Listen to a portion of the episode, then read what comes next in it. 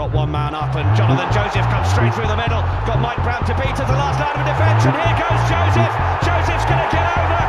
Ball Whitcow, and he was absolutely knocked back into net swing by Attwood. Dave Attwood has got titanium in his shoulders at the moment. Watson goes on the outside. Oh, Watson goes magnificently on the outside. Hello and welcome to the Bath Rugby Plug, the rugby podcast by the fans for the fans, plugging the boys in blue, black, and white. We have finally recovered from what was an amazing clash weekend, and we are here to bring you our thoughts on Bath's victory against Bristol. I am joined in studio by Charlie. Hi, Gabriel. And Tom has still not been able to recover fully to make it to Bath, but he's down the line. Hi, Tom. Hello, boys. How you doing? Yeah, not too bad, not too bad. So, as I say, uh, we're going to talk about that clash. We're also going to talk about Rhys Priestland's new contract and then look ahead to Bath's West Country derby against Gloucester at Kingsholm on Saturday. But first things first, Tom, before we get into the game, how did you find the, the sort of clash experience? Yeah, I thought it was incredible. Yet again, um, the club put on a, a fantastic show.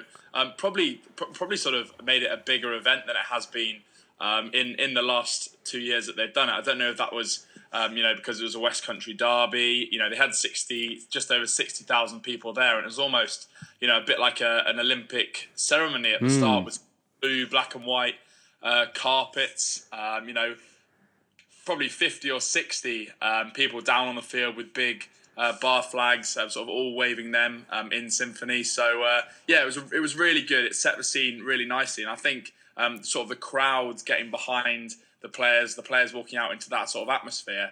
Um, was sort of one of the main reasons why we had such a fast start because we haven't really done that this season. But yeah. you know, those guys were, were, were I think um, potentially you know as a result of of, of of that to some extent. Yeah, I, I completely agree. Actually, I'm not sure quite how much that sort of performance, as you say, all the fireworks, all the carpets, loads of flags going on. It built a really good atmosphere. I'm not sure how much that cost, but it was certainly worth, I think, the initial seven points. I think we spoke last week about um, Bristol perhaps being flustered by the occasion, and I think that sort of maybe took them slightly off guard, and we were certainly um, brought up uh, a level by that uh, initial sort of ceremony. Yeah, I wouldn't, I wouldn't, I wouldn't worry too much about the cost, mate. They're selling sixty thousand tickets. I think the uh, the ticket receipts have, have been all right.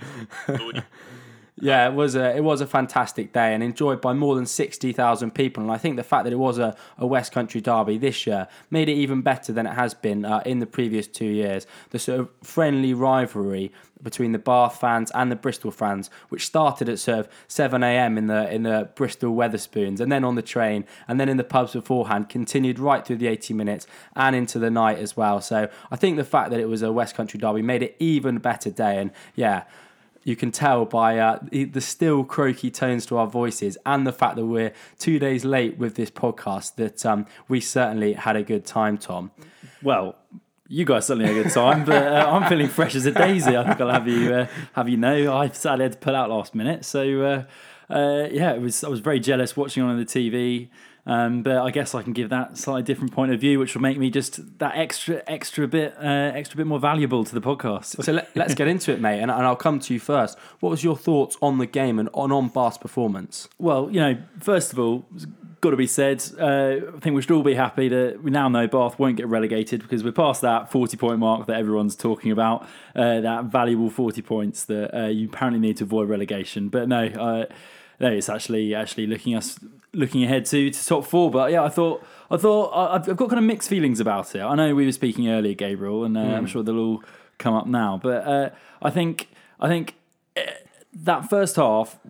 Unbelievable, excellent play. As you say, that that, that initial try, you, you, you could put it down to, uh, to, to, you know to a Bristol error and us uh, take, making the most of it. But I think you know Bath really showed in that first 20 minutes, that real uh, execution that we were we were yeah, on about wow. a couple of weeks ago. Um, and yeah, the JJ looked phenomenal. I thought Zach Mercer as well really stood out for me. But we'll get into some individual mm. performances. But uh, yeah, the, the, the main negative though is penalty counts, and again we'll get more.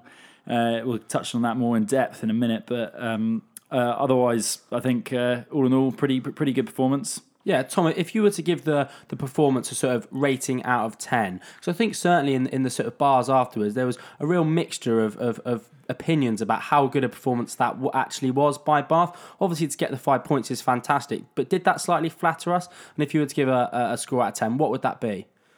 Yeah, I think we played well in parts, as, as Charlie as Charlie said. I'd probably sort of, I guess, give us maybe a seven out of ten. But I think probably more importantly, I'd probably give Bristol um, sort of a three or four out of ten because I think as as there often is, um, there's sort of two sides to it, and I think Bristol potentially threw this away um, with some of their play more than we won the game.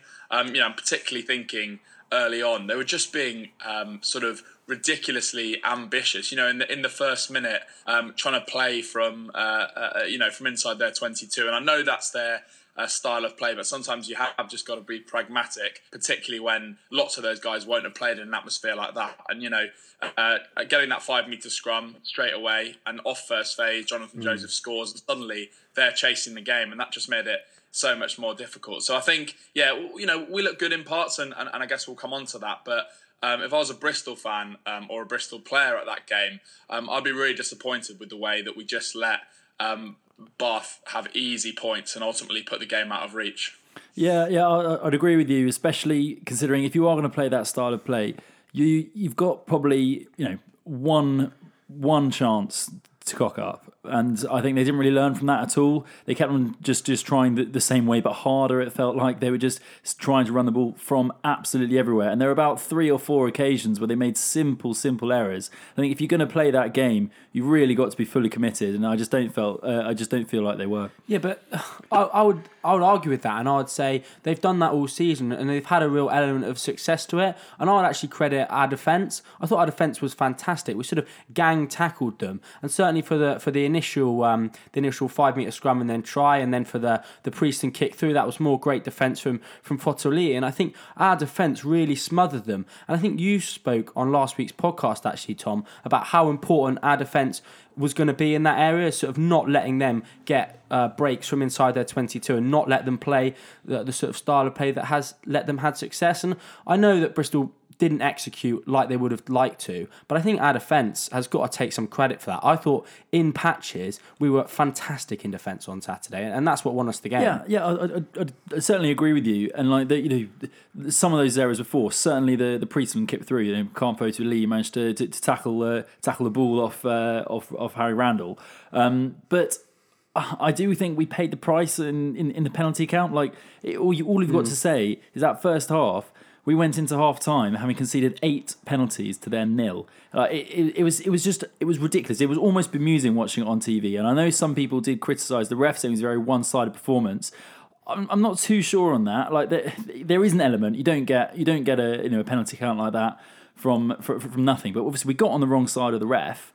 Uh, and I, I just think I just think we, we were pushing the offside line too much, and we were getting penalised for it. Um, yeah, perhaps, perhaps uh, I'd agree with that. I think it was eleven 0 actually at one point, but I think we kind of you know you live by the sword, die by the sword with that sort of defence, and I think you know to certainly in the first half it may have been eight um, eight nil in the penalty count, but we're winning by seventeen points and have got a try from our defence. So I think yeah we could have been slightly better in in in our discipline without doubt. However, I do think our defence was was really good and it was really fast, and I think that is what sort of set the platform for for the for the victory. I don't, I don't, I don't know if I agree with you on the defence. To be honest, I know um, we both had a few, a few jars by the time that we came, we came to watch the game the first time round. But from where we were sitting, we had a good sort of aerial view from behind, um, sort of behind Bristol attacking in, in that first half. And I sort of made the point to you at the time that they seemed to be sort of opening us up, sort of almost almost too easily with some of the running lines that they were making. I know they weren't able to execute that final pass, but you only have to look at sort of some of the stats: thirteen clean breaks to our nine clean breaks. You know, we got the bonus point try, but though they were you know making the clean breaks, being the defenders, they beat seven more defenders than us. And I know um, you know these statistics only sort of tell part of the story, but I um, was almost a little bit concerned at times that uh, you know they were opening up the defence um, fairly easily, um, and if they'd been able to, as I say, make that last pass, um, it could have been a very very different outcome. You know, 19-9 up, I think it was at half time. Um, and Bristol had two thirds um, of the possession that first half and more than two thirds of the territory. So you've got to say that's missed opportunities from them rather than us sort of uh, grabbing the game by the scruff of the neck. Yes and no. I think I think there's I think especially in that first half. If you're going to quote the first half, Tom, I think I think that that was when we, we played our best rugby. You know, in attack and in defence, and you know, to to, to deny them any scoring opportunity. You know, the, the only the only real chance that, that they got was that uh, was that Morahan kick through, and he almost managed to dot it down if it wasn't for Zach Mercer coming across. But uh, Uh, other than that, they never really looked like scoring that first half, and I thought we smothered them. Most of those most of those clean breaks, defenders beaten, meters made, I felt came in the second half, and I think we we were really on the ropes, and I was I was genuinely worried watching the game that we were going to lose it come come the final final ten minutes when they pulled it back to seven points. Yeah, I, I do kind of think we're all sort of saying the same thing. I think the way we defended was a really aggressive way, and with that is going to come sort of the upside in that you might get sort of turnovers in the right areas, which will lead to tries. But then with that as well, you'll get um, you'll get a higher higher proportion of sort of clean breaks and, and defenders beaten just with that style of defence. And I think on this occasion, whilst it certainly hasn't worked on some occasions this season, on this occasion I think it did work. And I think the proof is sort of in the pudding and in the scoreline, in the fact that we won uh, and we won with five points, and, and, and therefore I think the defence was was successful on the day. Just moving to sort of the other side of the ball now, um, and let's talk a little bit about our attack, Charlie. And, and what did you sort of make of our, our performance in attack? Yeah, I, I, thought I thought JJ looked the most dangerous man on the field. You know, easily, easily. Uh, you know, his just his ability to distribute, I thought was fantastic. Um, uh, his kick through was was no, was was phenomenal. Probably the highlight of the game. Mm. Uh, and uh, and and yeah, I, I think I think we we didn't really we didn't really manage to. Like, Tom Homer was very quiet. We couldn't really get our back three into the game. I thought Joe Cokanasiga didn't really do anything. I know, I know he scored that try from kind of two meters out, but uh, on his wing, I don't really felt he, he got himself into the game. Uh, McConnochie looked dangerous when we got on the ball, but I I feel that is just you know them having played well. Uh, I feel like we, we we we made most of our meters through kind of little breaks perhaps around the fringes. I know Zach Mercer made a little break, you know, offloading it to uh, to Underhill. Those guys made a couple of bursts, and uh, other than that, I, I, just felt like we weren't really able to penetrate their line too easily. Hmm. Um, but uh, yeah, just Tom. Well, yeah, I mean, two of the tries we scored was basically a direct um, direct profiting from from Bristol mistakes. Um, I, I, agree with you. Like that, that, that Joseph Little chip forward was probably um, the single like individual piece of skill um, and just shows his class and, and you know at the right time to be honest because he's going to um, have to start um, impressing as he is doing now to, to get in that England squad. I think McConnochie and, and, and Cokanasiga, the nature of the game um, and I think us trying to play maybe a slightly tighter um, game um, at Twickenham meant that they didn't get too much of the ball. I would say that McConnochie yet again just so impressive. Mm. You know we talk about the atmosphere, we've spoken about that a lot, and him uh, playing um, in his first season of 15s in front of 60,000 people, high pressure um, against some experienced players, um, you know, in, in, the likes of Luke Morahan um, on the opposite side. And I thought, again, he just acquitted himself incredibly. He's just so strong.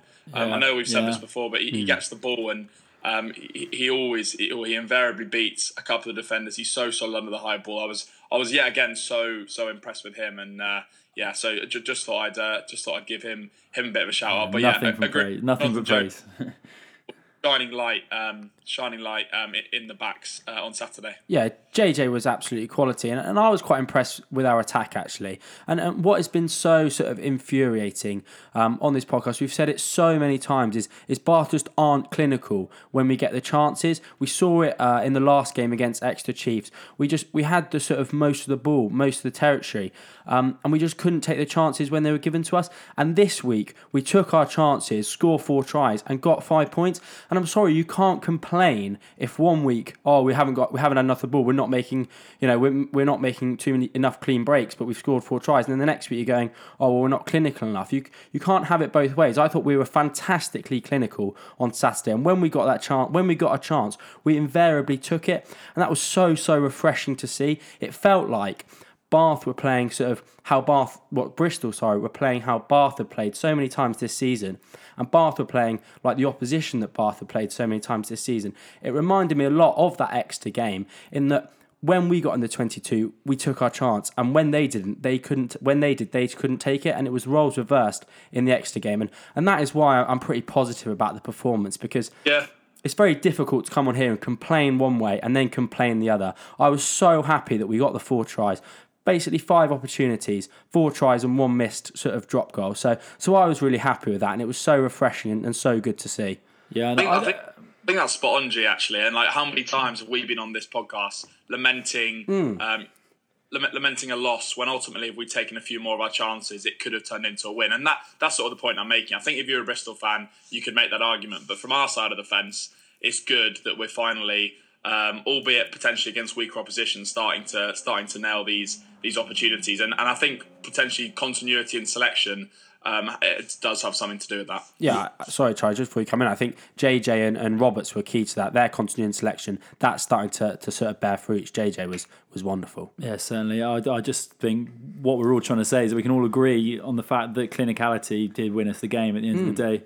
Uh, I, I- just the, the reason I think so often lost Yeah. us the game. I know, I know, I know. I- I think just the reason why why we, we we've got this kind of mixed bag of feelings at the moment is is because is because I think of the penalty count and the fact that it really it, it should have been kind of twenty six Hmm. 0 coming to coming to the to, to the final ten minutes when that's when they eventually scored their first try. But yeah, I think that, that that's just uh, what I'm trying to say is is it's worrying from a Bath from a Bath perspective.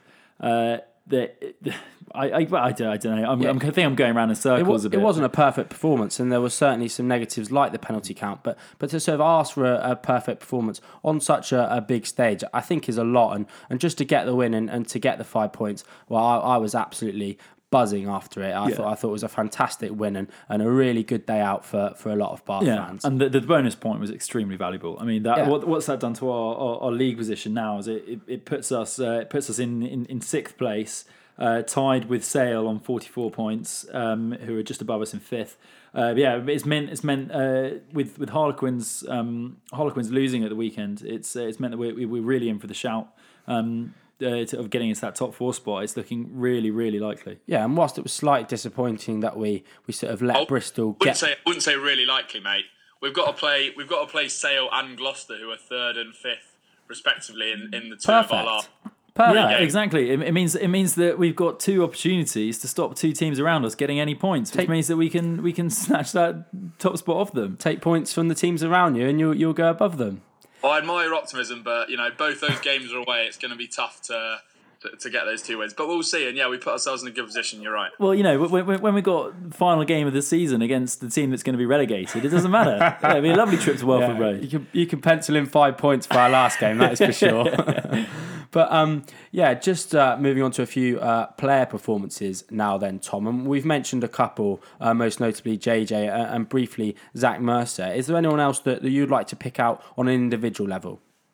I was I was just going to touch on Zach Mercer, sort of slightly more. If that's all right. I know Oh, again, stolen, stolen. What I was going to say. it's a bit a bit of a um, bit broken record, you know, talking about McConnochie, talking about Mercer, but um, I think these guys stand out as heroes even more when we get when we get when we do get these five point wins. Um, and Mercer was absolutely monstrous on the day, and it's not only his, his attacking um, play that we see so much. You know, he, was t- he, he made more meters than any other player on the field, but it's also his, his defensive play that is starting to develop, and that's certainly something that um, has improved massively over over um, over the last couple of seasons. You know, he made 20 tackles, which is which is monstrous for for, for a number eight. Um, he tracked back um, to to get that touchdown um, early on in the first half, which. Uh, I thought was a brilliant effort and fitness uh, to get back uh, and make that touchdown because that could have, um, you know, swung the game back in Bristol's favour. So yeah, Zach Mercer is just an absolute presence um, around the field. He's getting better and better. Um, and yeah, with, with Eddie Jones at Twickenham, he must have been uh, or had a pretty close eye on, on on Zach Mercer, and I think he's in with a really good shout of getting on that plane to Japan, given the last few performances. Yeah, let's certainly hope so. And our- another another area of his game that I thought was really impressive was uh, was uh, his control at the base of the scrum because I I, I, I did think that you know we, we've we've spoken about the front row and how powerful it's been when we've uh, when we've got Thomas uh, in that three jersey, and I did think we suffered a bit at scrum time with, uh, without him, uh, which meant that there were a couple of scrums where where we were going, you know, we were slightly on the back foot, and I thought that Mercer's ability to to control the ball uh, and, and and his handling to you know to set up that initial try, popping it back to uh, popping it back to um, Fotuali'i was was really valuable as well. Yeah, the, the only time it, it sort of let him down Yeah, was, was right at the end, end. and that's that's the point. Again, it was it was right right at the end uh, when again I, I don't know, I don't know if that's a mentality thing. Again, I was I, I kind of thought scrums have been perfect the entire game. Come to the, the, most important one uh, in the 80th minute, and we cock it up. But- Yeah, that, that did sort of have a length of the field Bristol try for the draw written all over it, didn't it, at the end there? Especially when we, we cock up that, that last scrum and, and have to scrum again. But um, thankfully, that didn't happen. yeah, and j- j- just on that point, Half game without that impending fear at some point during the game. That we're going Yeah, exactly. Yeah, impending no, but ju- fear. just on that point, I know uh, I've spoken to a couple of people who were who were who were kind of. Uh, angry, if you like, that we didn't try and get another try to stop uh, to stop Bristol uh, getting a get, getting a lose, losing bonus point. But God, you can't be complaining. I was thinking, just get it off the field, get it off the field. The amount of times Bath, what was that stat? We had we had uh, uh, four games in a row where we were leading the 80th minute and we managed to lose three of them. so just get it off the field. Yeah, I know. watch when that scrum was setting up, Todd Blackadder sort of stands up and starts sort of talking furiously into his um, and you can, obviously can uh, c- can bet what he's saying. And yeah, definitely the right decision to get that off. We're not playing in the same part of the table as as Bristol really now. We don't. Yeah. yeah. Let, let's not worry about them. They'll do what they do. Um, let's, as you say, look upwards, Charlie. Yeah, exactly. I, it was you wouldn't have seen it um, from being in the stadium, but every time Bath scored, the camera would pan to Todd Blackadder, and you could see he was kind of just just trying to hold in his excitement, and kind of just his, his little pumped fists underneath the desk. You, you could see that it meant a lot to him to get those to get our win. Should we, uh, should we talk about the uh, sort of the man under the spotlight then? Uh, Rhys Priestland. Gee, how did you uh, assess his performance on Saturday before we talk about the other news that, that's come out this week? Yeah, I think it's so difficult to sort of rate Priest at the moment. He he's so up and down in games. Like even within games, he's up and down. It's not just game to game. He he sort of fluctuates. Like he did some things I thought really well. I mean, he took his try nicely, but he was also coming to the line nicely. He was bringing JJ and, and, and Roberts into the game, bringing his forwards into the game, and then and then he'll kick it into straight into oh, he'll miss touch sorry or he'll miss a, a drop goal from from about five yards out which uh, I'd back even you to get Tom so um yeah it's so difficult to sort of rate him because he's doing so many good things but yet he's doing so many sort of infuriating things he's kind of like uh he kind of like sums up Bath as a club at the moment do some things really well and some things have you you, you, you tearing your hair out Yeah, he does. He, you're exactly right. He's a little microcosm of the. of That's the Bath exactly team. the word I was Yeah, looking yeah. for. And um and uh yeah, it, he he he does make me pull my hair out though because uh, one thing he does, he's supposed to be this. He's supposed to be you know our, our kind of uh, uh, our, our, our game manager. Uh, he's he's he's fantastic. Uh, Metronomic. yeah, exactly. But but no, but he, he's, he's supposed to be the man who can control the game. He never misses touch. He's dead eye dick off the tee, but he doesn't do that. He miss he misses he misses a, a drop goal from right in front of the sticks with all the time in the world. That exactly as you say, I would have I would have backed myself to, to knock that over with my left foot. Like it, it was it was. It was ridiculous, and then he goes and misses a kick, uh, or, a penalty right in front of the sticks, hits the post, uh, and then he, he, he's missing touch. And he, he does it, he does it far too much. But you're exactly right, Gabriel. There were moments in the game where I thought, no, you know what? I'm glad we kept Rhys Priestland because actually that was really, really good. And then he just goes and does, he just goes and does that, and it just. ah, I think it'd be alright if, if he was like a, a really young guy. Like I remember actually watching uh, George Ford play um, in, in in the Premiership final against Bath, and on the season that he um, he. Uh, he joined in the season before he joined Bath, sorry, and, and he sort of missed a couple of kicks. You know, it, it was slightly inconsistent, but you could see flashes of, of brilliance, and, and you could kind of take that with a young guy. But but Priestland's so experienced. It's like why is he sort of why does he still have the, these sort of lapses of, of concentration and, and lapses of, of sort of ability, Tom? Yeah, well, I think I think that's exactly right. Sort of, you can you almost don't mind when the young players kind of make a mistake because you think, oh, um, he'll learn from it. You know, he'll work on that area of his game. You know, thinking of, of Ford, um, you know, and, and how inconsistent he used to be off the tee, and now he's he's he's pretty, um, as you say, Charlie, dead eye dick. um, off the tee uh, for Leicester uh, when he plays now. So, but you know, Priestland, as you say, 32, vastly experienced. You don't really get the impression that he um, is going to learn from it and that his game is, is massively going to change from this point. So, for me, you, you, just hit the nail on the head. It's a concentration um, thing. It's a, it's a mentality. It's it's trying to um, keep your head and execute your skills for, for 80 minutes. And uh, um, when he does, when he, when he, I thought he kicked from hand um, really well uh, during parts of the game. We pinned Bristol back into um, in, into their 22, which which you know I said last week I thought would be would be important. But then, as you say, that in the next minute he'll uh, he'll, he'll miss touch from a from a penalty and uh, let Bristol run back at us. So yeah, really inconsistent, quite frustrating.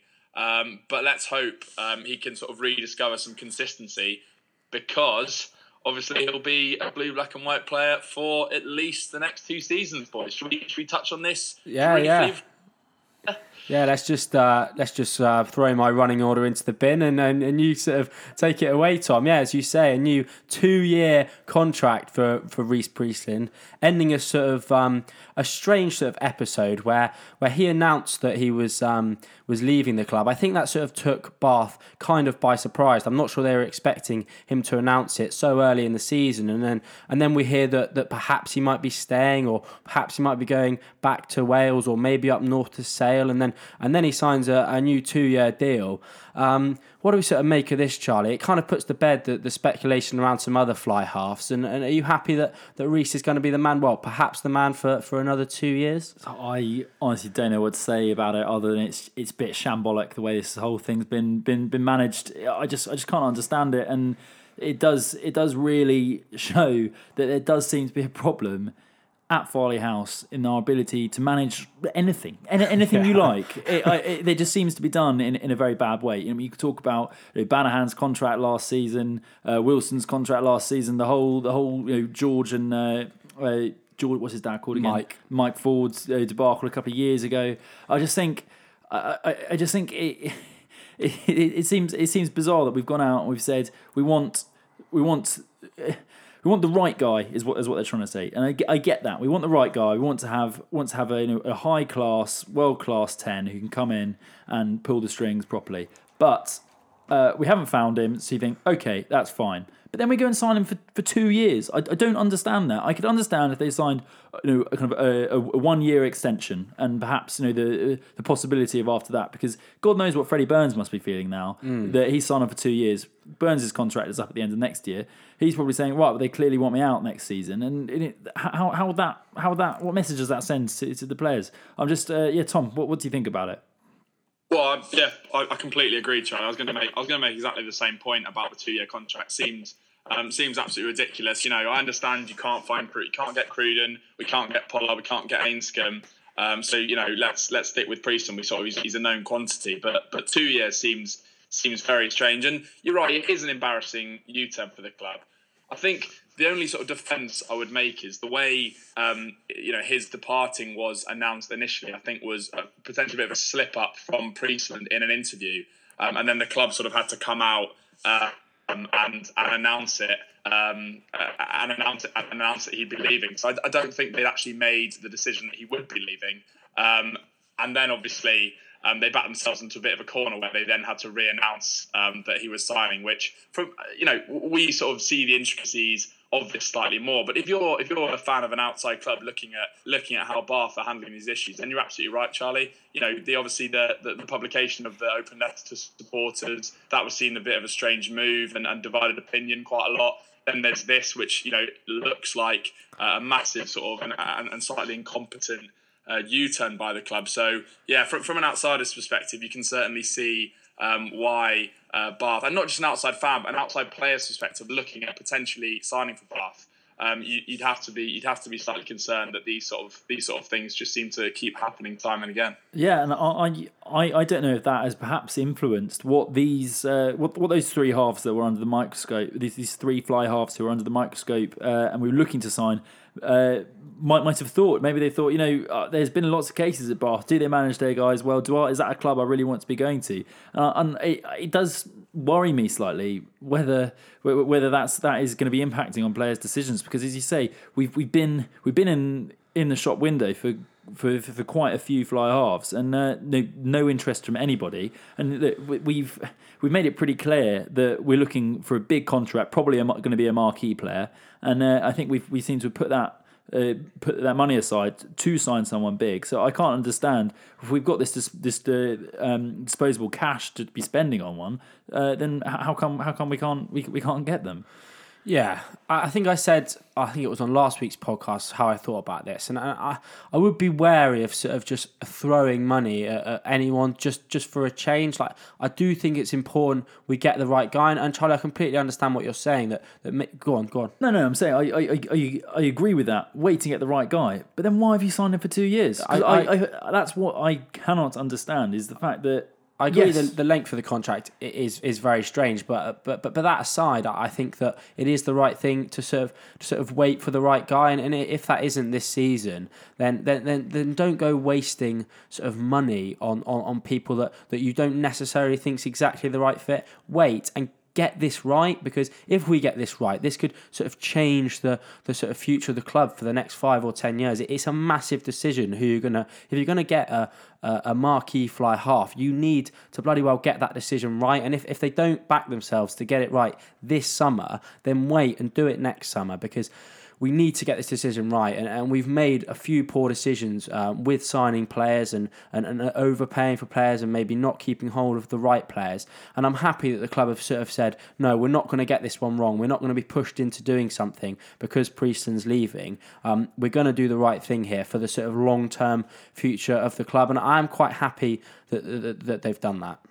yeah, Yeah, I think Char- Charlie, just for your sanity, I think the only way that I can sort of reconcile in my mind that why they've signed him for two years is that they essentially then next season put themselves in the same situation that they are this season. So next season, Burns will be out of contract at the end of the season, like Priestland is this season, and so we'll then look for another big name. Hopefully, we'll be able to get, as you say, this long-term option, and then Rhys Priestland, who by that stage will be 34 potentially, will then be sort of the backup experienced fly half. And then the other point I was going to make is that by by that stage as well, hopefully then you know Tom de Glanville um, will be starting to come through, play much more, and we'll sort of have that top dog, um, you know, marquee player, Rhys Priestland as well, with sort of one year um, on his contract um, following next season, and then also Tom de Glanville, who just as a little aside, boys, I know you've seen this, but if anyone hasn't seen um, his try for Bath United is quite ridiculous. So um, definitely uh, get me get me some of that in the in the first team next season. But d- d- does that? I I guess that's that's the. Do you boys see what I'm saying there? Yeah, I kind of think that's the sort of idealistic view of, of how this is going to go. Whether it actually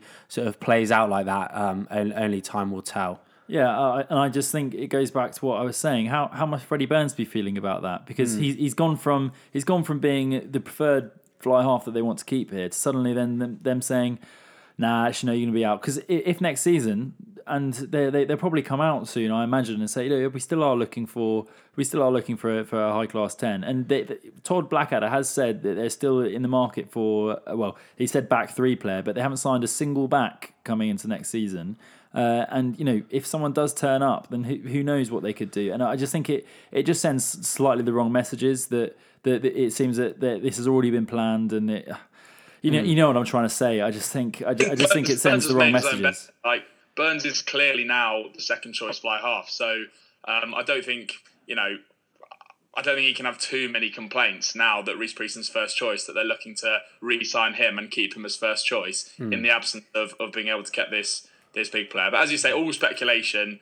Um, but but slightly frustrating because it feels like we've sort of been building this crescendo um, into this big announcement for, for next season's superstar, um, and, it, and it- and it won't be happening. But um, yeah, it, it could be worse. We've got a very very strong squad and, and two um, good good solid fly halves, and obviously Tom de Glanville um, coming through, who's very very very promising. Yeah, uh, just and just finally, I, I think perhaps it, I, I've got a feeling that uh, that perhaps there could have been a slightly deeper search into some Southern Hemisphere players. I, I I feel I feel like we didn't really get I'm, I'm, I'm sure the research has been done in, but I feel like there are other possibilities that we perhaps didn't look into. You know, uh, I, I don't know if there might have been the potential of having like a, a, a one year signing, or if we could get someone in uh, in in the off season of Super Rugby, and uh, you know that's the kind of player we, we're after. And I feel like there's there's a lot of tens who, if we could perhaps get them in on a short term contract and perhaps attract them to the club and and, and get, get them in, for example, how how uh, Sale have done with uh, Robert du Preez. Uh, I, I, think that's perhaps something that, that we, we could have looked into, and I feel like it maybe wasn't touched upon. Although I know that we know we, we, we we've all agreeing that we want to get the right man, uh, and I, not. I just, think they would have would have done their due diligence. We, we have absolutely no idea, but Yeah, they, would yeah. be stupid not to have done. I, I think we do want the long term sort of right guy, and, and, and we saw actually. We'll, we'll stop talking about this in a minute, but I think it's quite an interesting topic. We we saw a couple of seasons ago when we were sort of in the market for a centre, and and there wasn't really a big name sort of that came available, so we decided to sort of get Ben Tapuai and, and get Robbie Fruean, both from uh, Super Rugby teams, and uh, and neither are now neither of them are, are still at the club.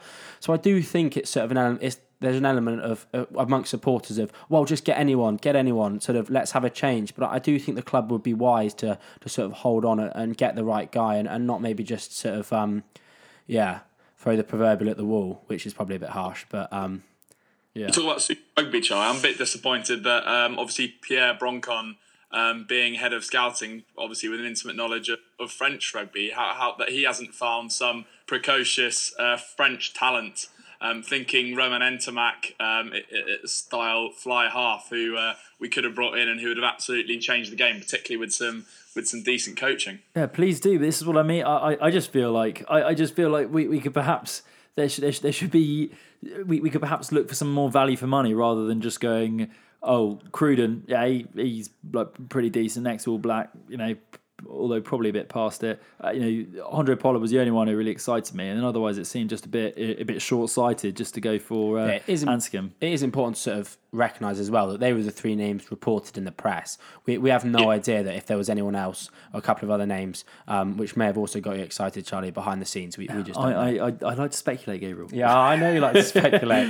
Um, it is it is quicker and and more immediate just throwing money at big names who are well known than actually, as you say, doing proper due diligence diligence and trying to get like a long term option and, and kind of finding that value um, where sort of other other other teams uh, haven't necessarily. So hopefully um, we're just waiting, but it will be worth the wait, and we'll. Uh, Next season, we'll, we'll sign a guy who's gonna gonna gonna lead the backs for the next five ten years to come. yeah, fingers crossed it, it works out like that. And, and just sort of, Definitely won't. yeah, it probably won't, but fingers crossed it does. And and just bring this back slightly, uh, the last thing on the clash, and I think you touched on it, Charlie, that the way some things have been handled recently by Bath have been uh, have been pretty pretty poor and, and almost slightly embarrassing as a fan. And I think that was what was so brilliant about about Saturday is that it went so well. The atmosphere was was absolutely fantastic. The pre-game was fantastic. The performance was fantastic. Five points, absolutely fantastic. And I think that is why I was so happy because we didn't botch it. It was brilliant, and and a congratulations to not just the players and the coaches, but all of the backroom staff as well. That that was a massive sort of logistical effort to put that to put on what was a brilliant show. So uh, well done to the club. I don't think they get enough credit at times, and I thought that was a fantastic day. So uh, yeah, we didn't botch that, which was pretty nice to see. yeah Yeah, I was going to like raise one sort of more, I guess, slightly, maybe a bit of a concern um, from the game that you know I guess we can we can talk about um, going to the Gloucester game going forward, and and that was just at the breakdown. Um, obviously, Ellis um, coming back in the six shirt, Sam Underhill started, which was good to see, and, and Zach Mercer, who's who's not a specialist over the breakdown. Francois Louw um, has been prolific in that area this season. Um, unfortunately, he's now ruled out for the rest of the season with injury. But I just don't think.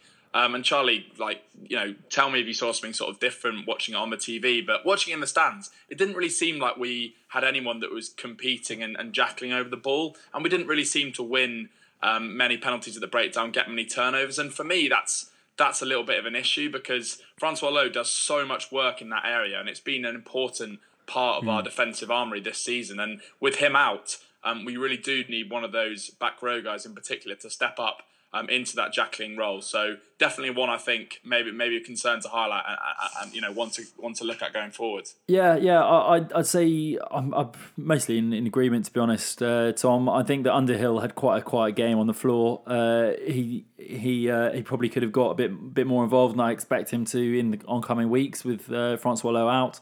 Uh, Ellis had a, had a had a mixed bag of games. I thought. Uh, I you know he, he gave away quite a few penalties uh, that that seemed that some some of them could be could be debated, kind of arms over arms over shoulders, like shoulder neck region. Uh, but but otherwise otherwise he he, he, contested all right. Uh, Mercer's not really his his, his game, but. Um, yeah, you've certainly got a point to be made there, Tom. Gabriel, what's yeah? No, well, I, I think like watching it sort of back on the on the highlights, like we've spoken a little bit about Bath's discipline and, and kind of the performance of JP Doyle, and I think around the breakdown he was he was very quick to to ping anything that he thought um, he thought was sort of off his off their feet. Um, and, and, sort of going too long at the breakdown. And I think that didn't really give Underhill the chance to to sort of get uh, get over the ball and, and, win us some turnovers. And I think there was another one where, where Nathan Catt was over the ball and he just got the, the sort of wrong side of the decision by JP Doyle. So just looking ahead to, to further down the, the line in the season, just hope that um, we get a referee with a slightly more lenient uh, view on the breakdown because, um, as you say, that's a crucial part of our game. Yeah, I, I think that's definitely a point to be made as well. Like he he, he was very quick. He would say kind of release penalty, uh, take a yard, penalty, uh, and I think that might have also been because of the spectacle of the game, it being at Twickenham. It, lots of people were going to tune in to watch it. It was it was it was the you know, the main televised game on BT Sport. So I think uh, perhaps he may, may have been thinking, I want to have a nice, quick, clean game for for, for people to watch.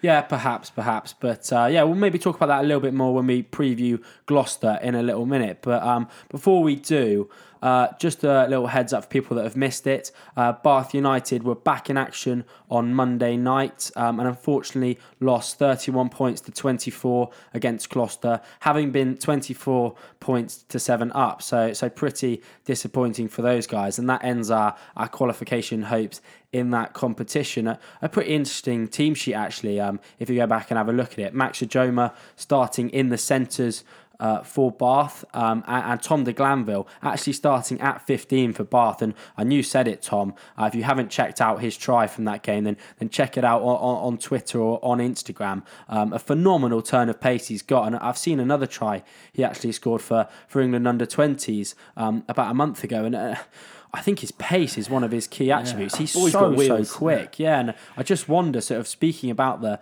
the fly half debate, whether his position may actually uh, be slightly further back or, or at twelve. But um, we'll have to wait and see with that one. Well, he'll probably be taking Freddie Burns' spot then as uh, fullback cover because that's what we like to do anyway. Play our tens at fifteen. A fly half come fifteen, I think. Well, yeah, uh, like, like, you say, Charlie. If we don't if we don't end up signing uh, another back three player and both Wilsons um, and Cooper Vuna do leave, obviously all three being out of contract, then it might be that de Glanville uh, fills in, particularly with Atkins sort of a doubt for, for, for the first couple of months of, of next season. And I would just say as well on the Bath United point, so um, I think this is the first time they've done it, but Bath Rugby were streaming um, the whole game on their Facebook page. So um, if, uh, like me on Monday, you don't really have anything to do and just wanted to wanted to, to, to watch how, how, the boys are doing, then uh, yeah, you can you can watch that um, on the Facebook page. At times, it's a bit of a tough watch, if I'm honest, boys, because there is no commentary and uh, sound is sound is limited. So uh, yeah, if, if, if, if, we we could fill in on the Monday yeah, boys. I was, I was just going to say, Rugby, if you are listening um, and want some free commentators for your for your Monday night games, then we oh, are oh, more than keen. uh, and then just finally um, announced today, Wednesday, as we speak, uh, that Paul Grant uh, is moving on at the end of the season to Ealing. Uh, joined back in 2016, had a pretty bad injury hit season uh, this season, but when he's been on the field, he's been, I think, a really reliable sort of number eight six cover. So good luck to Paul uh, at Ealing. Um, let's hope he does right there. Yeah, I think I think he'll make a good contribution to that Ealing side. He seems to be building building quite a name for themselves in the championship, and uh, yeah, there's there's there's potential uh, for them to, to make a bid for it next season. Yeah, let's hope so. Uh, right. Gloucester boys, West Country derby. Um, time to avenge for that heartbreaking defeat. Uh, no, sorry, that heartbreaking draw at the. It felt like a defeat, yeah, didn't it? exactly, did feel like a defeat. That heartbreaking draw at the death um, early on in the season, in the second game of the season, and I think the key here, guys, lies in the injury news, perhaps of Gloucester, um, and that of their key fly half, Danny Cipriani. Um, I think Johan Ackerman, the Gloucester coach, describes him having as having a realistic chance and um, putting us at a 50 50 um, uh, possibility of him playing. Charlie, he's he's going to be crucial whether he plays or not. Yeah, he's been all that's been good about Gloucester this entire season. Uh, he's he's taken like a duck to water to that team, and uh, he's really managed to uh, you know to open up some some uh, some defenses. So uh, yeah, he's he's going to be the key player. Obviously, I think uh, I think it, it, was interesting hearing Ackerman's comments on on on Cipriani. I think he was he was kind of toying with the idea, saying, "Oh yeah, we well." We've got a week off next week, so you know, hopefully there's a realistic chance that they'll be able to play. But of course, we wouldn't we wouldn't play anyone if they're not 100. percent But it seems like that might be the case. That perhaps uh, you know because a, a, couple of other players, I think uh, uh, Tom Hudson and uh, and Charlie Sharples also also went down and were taken off. They ended up with Jake Polledri on on the wing uh, against Northampton. Uh, so yeah, they, they, are looking pretty thin in, in, in, in the back three as well. So it's not just Cipriani, but uh, yeah, he's he's certainly the main threat. Yeah. Tom, what do you think? Team, oh, sorry, team news absolutely key. Tom, where do you think this game is, is going to be won or lost? Well, I, I was just going to add to, to what Charlie was saying there. It's it's not just the back three. So at fly half, Cipriani obviously a doubt. Owen Williams um, who is their very highly paid second choice fly half. We know all about that.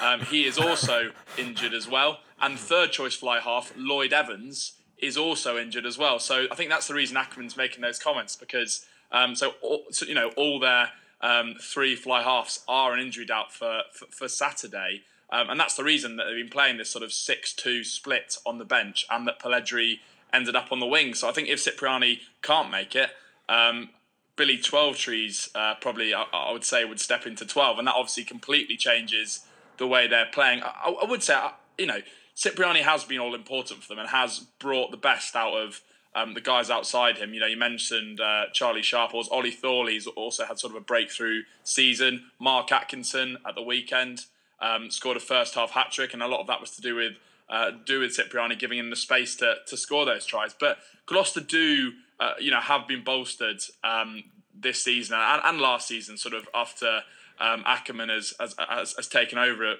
at DOR. Um, with sort of a really gnarly pack, you know, Franco Mostert, I'm thinking of in particular. The back row is fearsome as well. Jake Polledri, when he's not playing out on the wing, um, Freddie Clarke, Ruan Ackerman, um, obviously, who's, who's been injured, but he's been he's been phenomenal for them. So um, I, d- I don't think it's a I don't think it's a sort of as quite as simple as Cipriani being out, but obviously that will um, radically change um, h- how they're playing with with with as I say, Twelvetrees filling in in the ten shirt. Banahan's played in just about every other position professionally. Uh, they may give him a, a, a, go at fly half against against his former club. He, sure, he's done just about everything else. I'm, I'm sure he has stepped in at 10 4 in his past. It does, does, seem like he's played every single number uh, on the rugby field. He used to kick touch for, for Bath towards the end. Um, some pretty tough days, those, to be fair. Uh, Charlie, you, where would you sort of highlight um, as the area where it's going to be won or lost? The, the breakdown, perhaps, as Tom mentioned earlier? Yeah, breakdown will be important. There's, they've got got they've, they've really you know recruited well. I think in their in in, in well their their tight five their entire pack really. Uh, um, as of last season, so I think that's definitely going to be an area of concern, and hopefully we can win that battle. Um, it'll be it'll be interesting uh, to see how we can scrum up against them because again their their their, scrum has looked rather dangerous. Uh, and uh, we've we we it's it's the old cliche again, but you know forwards win games, uh, backs side by how many, and it's uh, it seems like it could be a case of that at the weekend. Uh, but uh, also, I'd say back three, it's very good to see that Joe Cokanasiga isn't uh, is, is isn't out on a long term injury. He's he's likely to be fit and picked this weekend after after you know tweaking his shoulder uh, at the clash. So uh, yeah, so, so I think the guys that are sort of in doubt for for Bath. Um, so so I think Cokanasiga and Chudley are both expected to be fit. Uh, whilst on the other hand, Francois Louw, Ross Batty. Luke Charteris, Semesa Rokoduguni, and still, unfortunately, Anthony Watson not likely to be fit. So an eye on the Bath team as well. Yeah, just just saying though, on Ross Batty, I don't know if you've seen it, Oh my god, he had his nose spread across his face at the weekend. Yeah, awful broken nose. It, it was uh, honestly, it looked, looked like someone had uh, someone had uh, you know spread some jam across his face, and his nose had gone with it. If he's looking to pursue his WWE career um, after rugby, then that might have been what it was, Charlie. Bit of a bit, And everyone talks about uh, Saracens helping uh, helping players uh, you know, set up their post rugby careers. It's obviously you know Bristol players doing it for him. Yeah, an eye on the WWE for, for Ross Batty. Um, just quickly, guys, looking at our, our sort of record at Kingsholm, we, we've beaten Gloucester um, there in past previous season in the Premiership. So I think it's a pretty happy uh, sort of stomping ground. And I, I heard Todd Blackadder speak about exactly that um, in, in, in the media day on Tuesday. And he was sort of saying that, that in a derby like this, it is another old cliche, Charlie, but sort of the form lines go out the window because um, the players are, are, the players and the supporters has a slightly different sort of feel feel about the game. So so I think in terms of that, we, we've got a great chance looking looking at just our, our recent record at Kingsholm. Yeah, I'd also just like to wait. Oh, sorry, Tom. Can I just dive in here Yeah, No, on, on. on on on that? Uh, West Country Derby is always, you know, as you say, Gabriel, tempers and uh, and, and and passion is is is up to paramount. And I think discipline is going to be seriously important. Uh, there's often yellow cards handed out in these games, uh, just from serving from from my memory, and and I think that if, if we if we get on the wrong side of referees or we manage to lose our cool too much, I think we could really pay the price. p- p- Pay the price. Go on, Tom. I'm just saying, maybe, maybe I'm being a bit of a cynic, but I, I do think it's a bit easy, just quite quite easy analysis, just to sort of, you know, it's to say it's a West Country derby. You know, t- tempers will be will be fraying. Everyone will be sort of wanting it a bit more. Is that is that really the case in the modern day game? Like, I'm looking down the Gloucester the Gloucester team sheet that played Northampton at the weekend. How many Gloucester boys are in that side? Half of them are South African. You've got Ed Slater, who's Leicester. Matt Banahan, who obviously we know cut him open. He bleeds blue, black, and white. Danny Biani, he's been about five or six clubs. Billy Twelvetrees. You know, I'm not. I don't know how much I buy into the fact that these guys are going to be building up this West Country derby and so much more than they would any other game, to be honest. There's a point to be made there, Tom, but I think it's it's it's not just the players themselves, like the, the fans. Like I, I get more up for a game when we're playing Gloucester. It's it's it's the guys that the guys are watching the game that you know, you know they, they they transmit that energy onto the field, and I think it really it psychs up the players. And when you've got when you've got a stadium that's that's literally bouncing, when well not literally bouncing, but uh, uh, basically bouncing. Uh, you know, when and throbbing with energy uh, while the players are while the players are warming up. That transfers onto the field, and it, and I think that does have an does have an effect on the game, and it, and it, it makes players realise uh, you know, how important this is to players, and it kind of puts them into that mentality. Yeah, I, I probably sit slightly on the fence to be honest with you. like, I do think sort of I I I'm, I'm a, I hate it when people say, oh, you know, a player necessarily wanted it more. I'm not sure it's it, it's necessarily that. I just think you're right, Chai, in the fact that it is more from the from the supporters and uh, and in the sort of build up to the game. I think if you talk about it enough. I almost think it sort of becomes a reality, if, if you know what I mean. Um, whilst you know, I think I think the media talk and, and the talk because you know, without a doubt, Bath will be speaking, Bath players will be speaking about it, Gloucester players will be speaking about it. You know, it's, it's it'll be the talk of, of both towns. And I think if you talk about the form lines going out the window enough and the fact that it's a West Country derby, then it, it, it sort of comes true. And I'm not sure it's sort of you know a natural thing based on on players wanting it more because I I never think that's necessarily the case. Yeah, well, yeah, we're we're we're, we're all sat on a different point of view, but uh, yeah, it's definitely definitely we'll take take take what you want from that, I guess. Anyway, uh, let's. You've got Bristol. So last week was West Country Derby. You've got Exeter as a West Country Derby. West Country. There are more teams in the Premiership in the West Country than any any other sort of region in the country, including London. Now that Wasps have moved to Coventry. So yeah, Exeter's not Exeter's not a West Country derby. It, it's bloody miles away.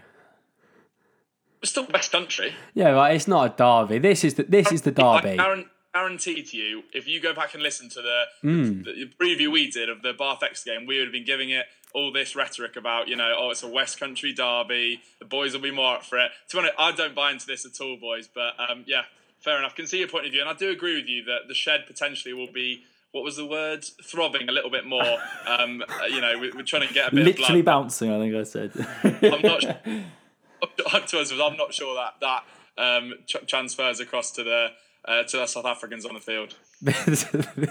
this this is the derby for me. Uh, this is this is the one most important. I, I probably said that as you say, Tom, for the Exeter game, but uh, I do think for Bath fans this is the key one. So um, yeah, really, really looking forward to this game on BT Sport. And just to note as well, if you um, if you haven't got BT Sport and are looking to watch this game, it is also on free to air on Channel Five. So that's absolutely brilliant. Um, even more people um, to be throbbing their energy onto onto the game. And of uh, course, on that means more people to tell about this podcast to tune into, and uh, we'll be reviewing the game. So uh, yeah, tell your mates. Um, that's that's the only way we've got to, to spread the podcast. So uh, please do that. Great plug that, Charlie. Um, right, let's uh, wrap this up with a, a quick prediction, Tom. And I'll come to you first, uh, you cynic. What's going to happen uh, in this game, and how many points uh, are Bath going to do it by?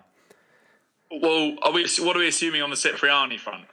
Um, You tell us, mate. yeah, I, I, I if, if it'll help you out, I think that there's going to be a eighty percent, uh, eighty percent Cipriani on the field. He's not going to be fully fit. I would say. I would say. Given the, the sort of lack of backup, I think Cipriani will play. Um, and if, if we make that assumption, I think it's uh, I think it's going to be tough to be honest. Um, I think um, they might, to an extent, beat us. at our and own hang game. up the line. Sorry. and hang up the line. Sorry, mate. We, Yeah. we, we, we just lost you there. Sorry, that was that was Bath by how many? Sorry. Um, Bath by minus eight. oh, well, minus eight. Okay. Uh, Charlie? Um, well, uh, I am going to turn that around. I think Bath can do it, and I think the injuries, you know, uh, the back three as well is is missing a lot of players. Who have, I've already said Tom Hudson and Charlie Sharples, who both were starting at the weekend, they went off. Uh, Woodward wasn't playing, I believe, because he's injured. Ollie Thorley wasn't playing, I believe, because he's he suffered a bit of a knock. So that is a lot of a lot of blokes down in in in their in their, in their back three. So it's it's going to be a, a lot of weight on uh, on Banahan's shoulders. Uh, and I think hopefully if we can if we can uh, win that win that um, uh, forward battle, you know, especially at the breakdown, uh, I think we'll be able to just sneak it. And I'll say Bath by well Bath. Um, yeah, Bath by two, just beating the South Africans. Bath by two.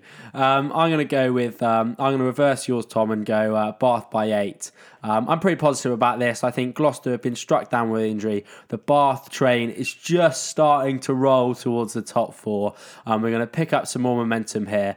Um, so yeah, Bath by eight in what is going to be a fantastic West Country derby. Put the form book out the window. That is what we do on Derby It's Day. Day.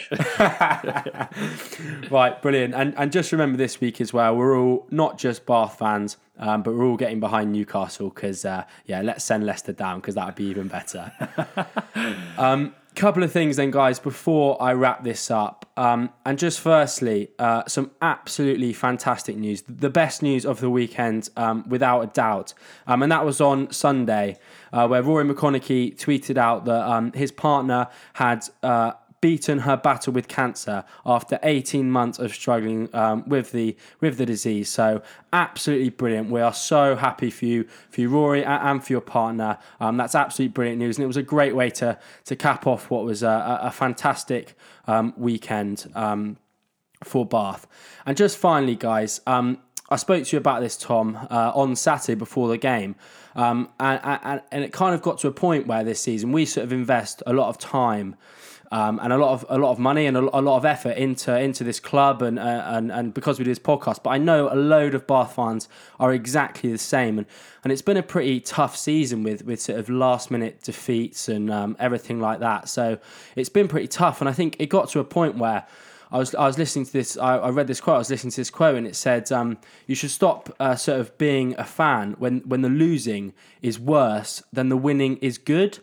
And it kind of made me think, you know, am I at that point with, with being a Bath fan? But then I, I went to the clash, and, and, and that was an absolutely fantastic day. And, and, and that just proved to me that the winning is still so much better than the losing is tough. No matter how tough that losing gets, um, stick behind the boys because um, that was a brilliant day and that was a brilliant victory.